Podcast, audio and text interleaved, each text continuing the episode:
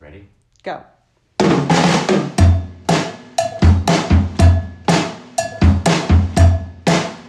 Hey everyone, this is Heather Whaley, Frank Whaley. and today is Thursday, May 7th, 2020. And this is, you know what this is, Frank. It's Thursday. It's episode 50 Yep. da, da, da, da, da, of the Podemicast. Finally crossed the finish line. And we decided that we would do 50 episodes and call that season one. Yep. This is um, a show sort of like a show I did called Buddy Farrow that only had one season. Didn't didn't return for a second. I think we're going to get picked up. I doubt it. I think that we're going to return for season two on Monday. That's you- what I think. I think you're gonna eat those words. I think we take a couple days and retool, figure out what's going to be different in season two, and come back on Monday with a new episode. Uh, I'm not gonna argue with you, but it's uh, as far as I'm concerned, it's been a good run. Thank you. I think that we should come up with a different kind of theme for season two. I had an idea.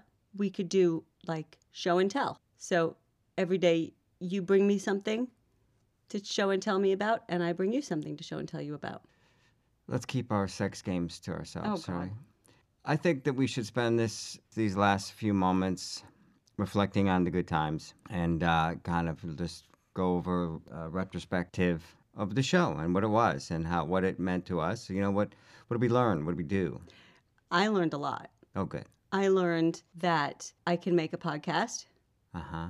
and I learned that we've got listeners across the United States, we've got listeners in Canada and the UK. Yeah.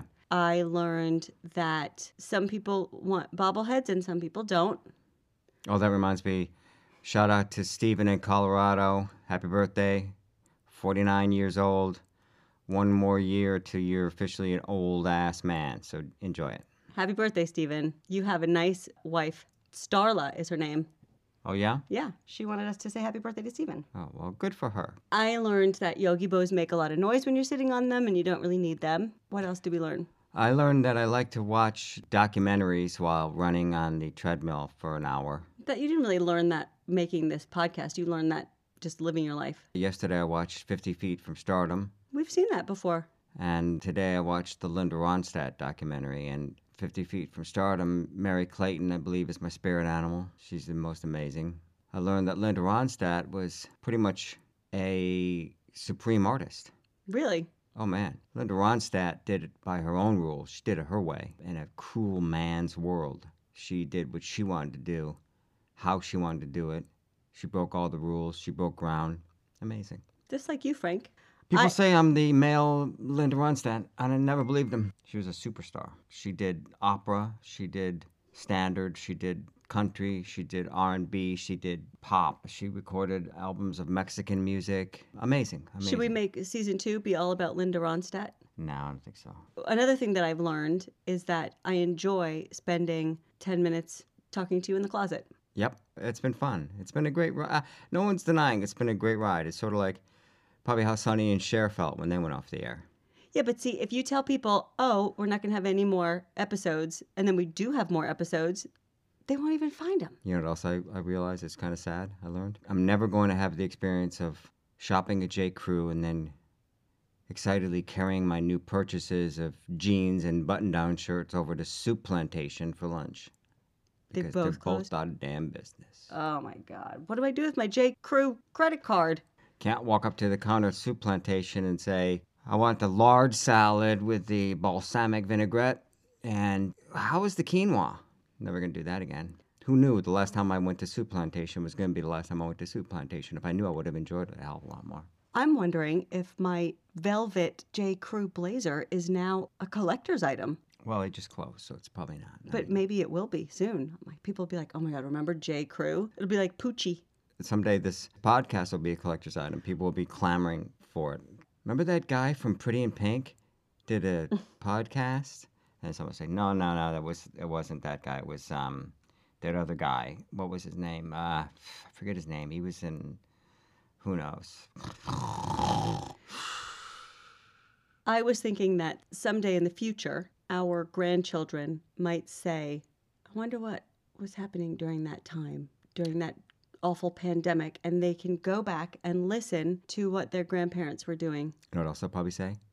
When's granddad getting out of jail? No, they'll probably say, Why was grandpa always talking about edible underpants? Gross. Grandpa's in for another 10 years. Grandpa's a perv. They'll probably be like everybody else and say, Where do I know him from? Isn't he the guy from Blue Bloods? No, it's Donnie Wahlberg. The kids don't watch Blue Bloods. No, I know.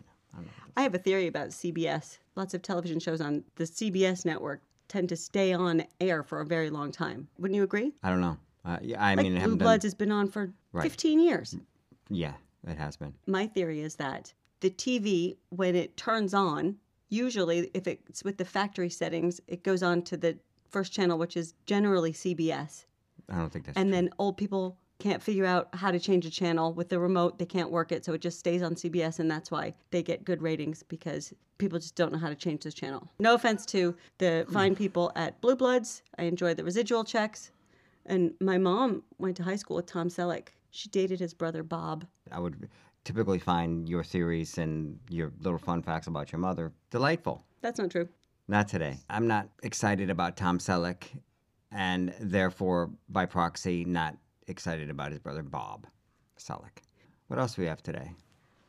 Um, oh, well, I wanted to talk about the theme for se- season two. Okay. And well, some, go ahead. some I things mean, that we'll do different. I think that we should take a couple days and figure out a better situation for a studio I would never leave this studio. But th- like even that noise you just made because you're shuffling around, This is like the um, Abbey Road studios of this podcast. We this is can't- going to be in the Smithsonian. We talked about that early on. We should Did go we? back and listen to part of episode one, God help us. the lost episode that we recorded and it, we never released it. It was like Right. 45 minutes long. Was it? 40, Yeah. That's a long one. It was really long. We were in the early days of rambling pandemic pandemia. We were, Pandemania. Yeah, we were feeling our oats.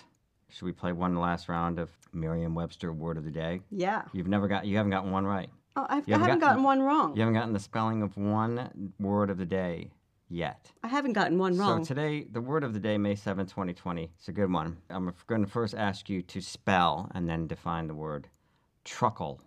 T R U C K L E. Bzzz. There's no C, is there?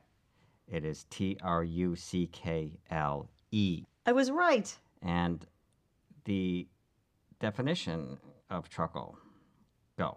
a truckle it's the opposite of a trickle so like a trickle is something that seeps out slowly a truckle is like a gush What would be your serious?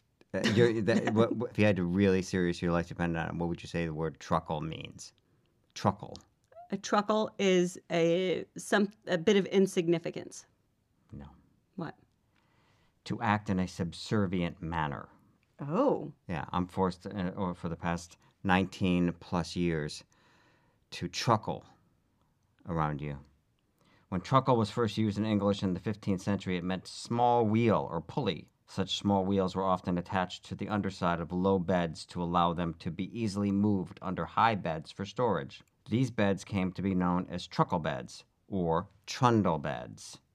i've never heard it called truckle a truckle bed nobody says that everybody says trundle bed Uh, when I was a kid, um, my brother and I slept in trundle beds. We lived in a very small house, and my brother would often pass very, very, very loud gas. And Oh, god m- my mother would hear it and yell, and he would say, Frank! He would often do that in grocery stores as well. He would pass gas. Oh and- god that's terrible Yeah. Who were we talking about the other day who did that? Oh, that was Jeff Probst. oh yeah Yeah. I remember after that story, after I told that story about Jeff Probst crop dusting on me at the um, Sound FX show, I remembered that I once did an episode of Spencer for Hire.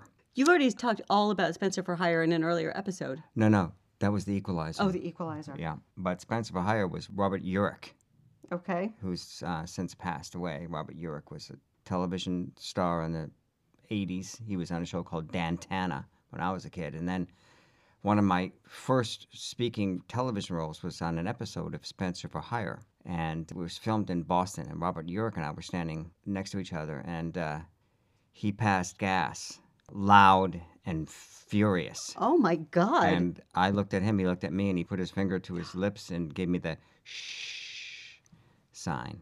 what Yeah. Oh, God. People are endlessly disappointing. It's all coming out in the book. It's all going to be in the book. Maybe that's the theme of season two flatulence. Yeah, I think people would tire of that. I think so too. People could write to us at whaleyfamilyhour at gmail.com and suggest themes for season two. Yeah. And then meet us back here on Monday. Well, it's been a pleasure doing this with you, and it's It been, has. I, I, I wish you all the best in your future endeavors. Thanks for the memories, and I hope that um, where, whatever you go on to do, kid, you'll find success. Thank you. And have a great summer. It's been a it's been a See pleasure. you next year. It's been a pleasure hooking my my star to your wagon, as you- as we've been known to do late at night. I like to hook my star to your wagon. oh, my God. And um, listen, as Linda Ronstadt sings in her song "Blue Bayou," looking forward to happier times.